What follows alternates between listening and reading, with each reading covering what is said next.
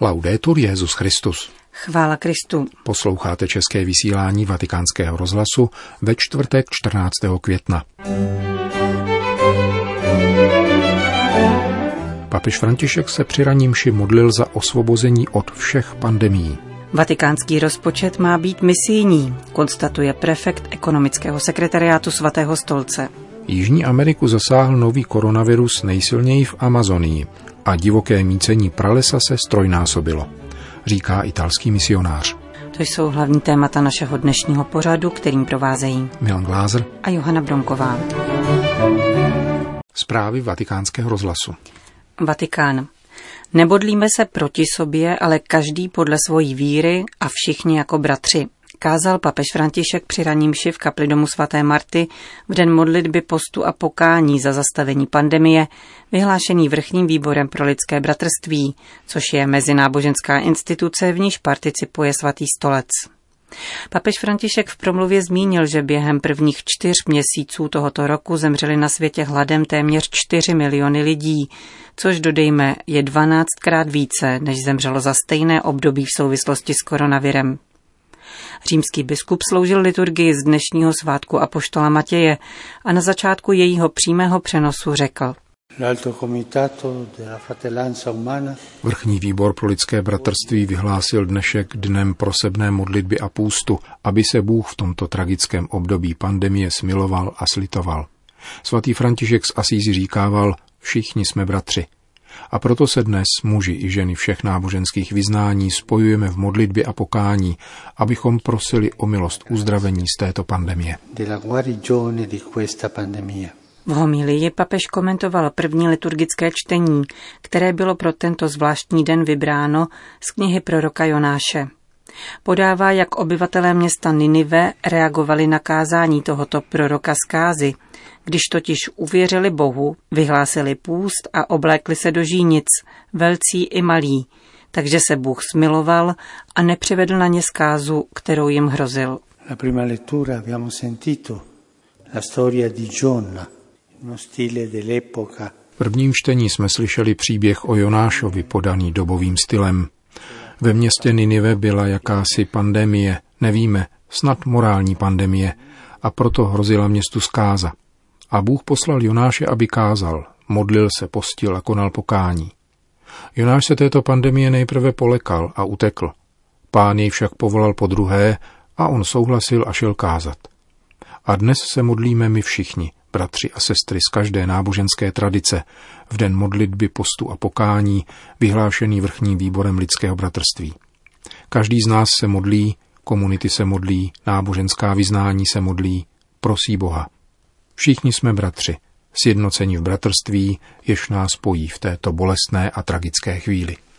Noi non aspettavamo questa pandemia, è venuta senza che noi l'aspettassimo, ma adesso c'è. Nečekali jsme tuto pandemii.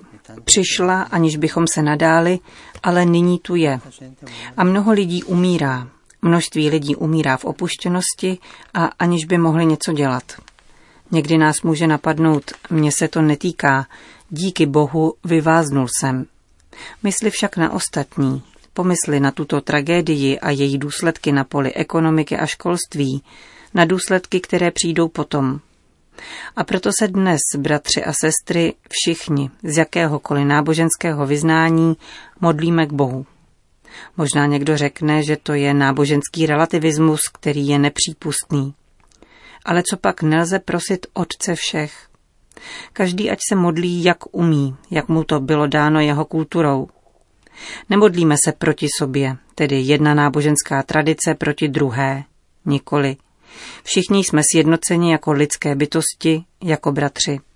Modlíme se k Bohu podle vlastní kultury, podle vlastní tradice, podle svojí víry, avšak prosíme Boha jako bratři a sestry. A to je důležité. Postíme se, prosíme Boha o odpuštění svých hříchů, aby se Pán nad námi smiloval, prominul nám a zastavil tuto pandemii. Dnešek je dnem bratrství. Hledíme k jedinému Otci jako bratři. Noi l'anno scorso, anzi a novembre dell'anno scorso, non sapevamo cosa fosse una pandemia. Loni v listopadu minulého roku jsme nevěděli, co je to pandemie. Přišla jako potopa, naraz. Nyní se trochu probouzíme. Existuje však mnoho jiných pandemií, které působí lidem smrt a my si toho nevšímáme. Díváme se na druhou stranu. Poněkud si neuvědomujeme tragédie, které ve světě probíhají v této chvíli. Chtěl bych vám podat jen jednu oficiální statistiku z prvních čtyřech měsíců tohoto roku. Nemluví o pandemii koronaviru, mluví o jiné. V prvních čtyřech měsících tohoto roku zemřeli 3 miliony 700 tisíc lidí hladem. To je pandemie hladu. Ve čtyřech měsících téměř 4 miliony lidí. Dnešní modlitba, v níž prosíme Pána, aby zastavil pandemii, nás musí vést k zamyšlení nad jinými pandemiemi ve světě. Je jich mnoho. Pandemie válek, pandemie hladu a mnohé jiné. Dnes je však důležité, že jsme díky odvaze Vrchního výboru pro lidské bratrství společně vybízeni, aby se každý modlil podle vlastní tradice, postil, konal pokání, skutky milosedenství a pomoci druhým. Toto je důležité. V knize Jonáš jsme slyšeli, že pán, když viděl, jak lidé reagovali, totiž obrácením, nepřivedl na ně zkázu, kterou jim hrozil. Kéž Bůh zastaví tuto tragédii, tuto pandemii. Kéž se nad námi Bůh smiluje a zastaví také ty další hrozné pandemie. Pandemie hladu, války a neposkytovaného vzdělání dětem. A prosíme o to jako bratři, všichni společně. Kéž nám všem žehná Bůh a smiluje se nad námi. Che Dio benedica tutti noi e abbia pietà di noi. Kázal papež František při raním ši, která opět končila adorací vystavené svátosti oltářní, aby věřícím, kteří se mohou účastnit Eucharistie pouze sledováním televizního přenosu, byl poskytnut prostor k duchovnímu svatému přijímání. Řím. Vatikánu nehrozí insolvence, ale jako každý jiný ekonomický subjekt se bude muset vyrovnat s hospodářskou krizí vyvolanou koronavirem. Připravuje proto různá strukturální opatření, říká v rozhovoru pro Vatikán News prefekt ekonomického sekretariátu otec Juan Antonio Guerrero Alves. Španělský jezuita předpokládá snížení příjmů o hypotetických a optimističtějších 25% či až o 45% za pesimističtější verze. Připomíná, že Vatikán ročně platí Itálii 17 milionů euro na daních, zejména z nemovitostí, a ujišťuje, že se nebude propouštět ani škrtat v charitě. Především však zdůrazňuje, že Vatikán není podnik ani firma.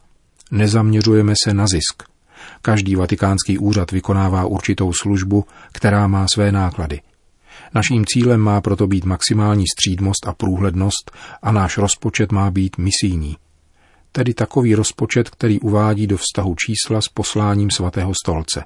Toto jsem nechtěl pouze připomenout, protože jde o podstatu celé otázky, kterou nesmíme ztratit ze zřetele. Vyzdvihuje otec Guerrero a podotýká, že finanční obrat ve Vatikánu je mnohem menší, než se veřejnost všeobecně domnívá. Je srovnatelný s běžnou americkou univerzitou, popisuje prefekt ekonomického sekretariátu chod vatikánských rozpočtů v letech 2016 až 2020 byly jak příjmy, tak výdaje ustálené. Příjmy se pohybovaly kolem 270 milionů, průměrné náklady dosahovaly zhruba 320 milionů. Příjmy plynou z příspěvků a donací, výnosu nemovitostí a v menší míře z finanční zprávy a činnosti jednotlivých vatikánských institucí. Vatikánský městský stát se na nich podílí významným přínosem, který závisí, byt nikoli výlučně, na dnes uzavřených vatikánských muzeích. Co se týče výdajů, 45% jde na personál, 45% na všeobecné a administrativní náklady, 7,5% na donace, informuje prefekt ekonomického sekretariátu. Rozpočtový deficit tak v posledních letech osciloval mezi 60 až 70 miliony eur. Misijní zaměření rozpočtu otec Guerrero objasňuje na několika zdánlivě ztrátových vatikánských institucích – Vatikánská média s pětisty zaměstnanci informují o papežově činnosti v 630 jazycích. Takový podnik nemá ve světě obdoby a samozřejmě také něco stojí. Pohltí asi 15% rozpočtu. Nevím, zda by mohl pracovat lépe, protože zlepšovat se lze neustále. V porovnání s vnějším světem ale nemyslím, že bychom našli někoho jiného, který vyrobí tolik za tak málo. Dalších 10% rozpočtu putuje na nunciatury, jež na rozdíl od panujícího přesvědčení fungují jako malá velvyslanectví, která šíří evangelium v mezinárodních stazích a hájí práva nejchudších lidí. Rovněž tak 10% se utratí za mnohdy pronásledované východní církve, častokrát vyhoštěné do diaspory, říká španělský jezuita Juan Antonio Guerrero, prefekt ekonomického sekretariátu svatého stolce.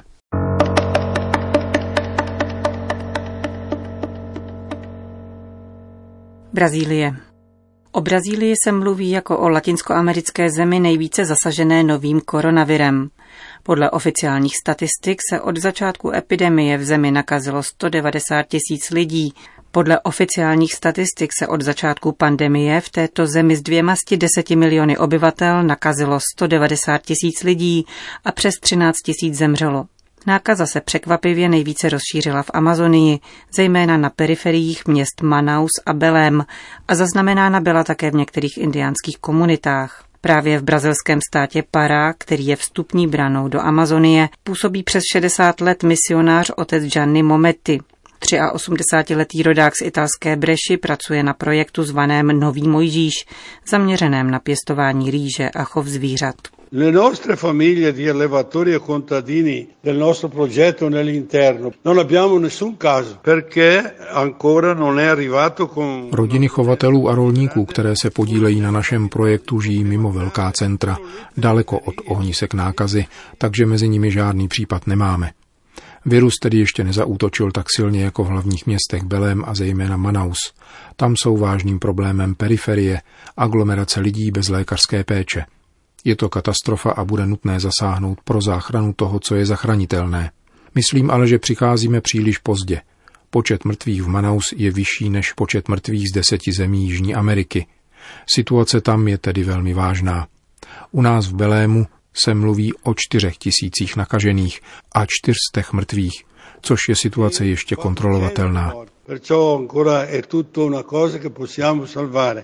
Podotýká italský misionář. Otec Momety zároveň konstatuje, že spolu s pandemí se aktivovaly všechny destruktivní síly ničící amazonský prales.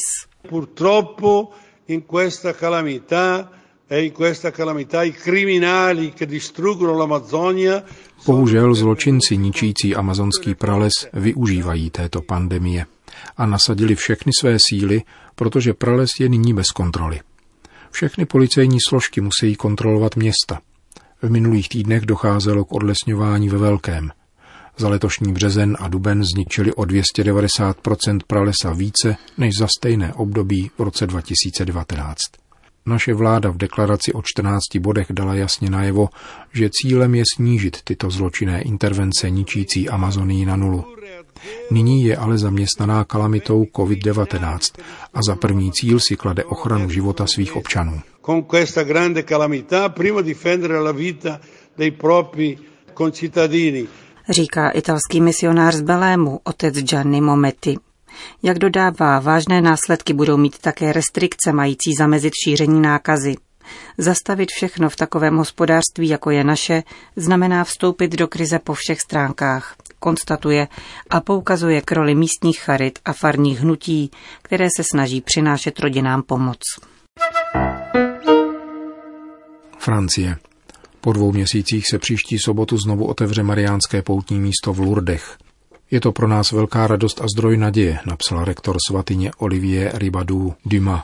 Zpočátku budou smět přicházet do Lourdes jen místní poutníci žijící v okruhu 100 kilometrů.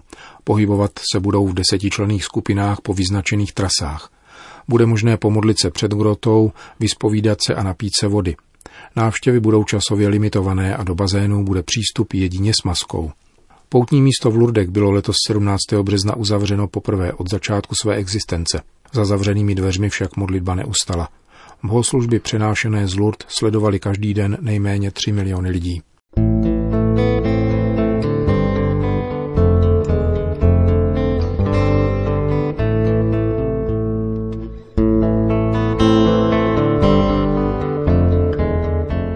Končíme české vysílání vatikánského rozhlasu. Chvála Kristu. Laudetur Jezus Christus.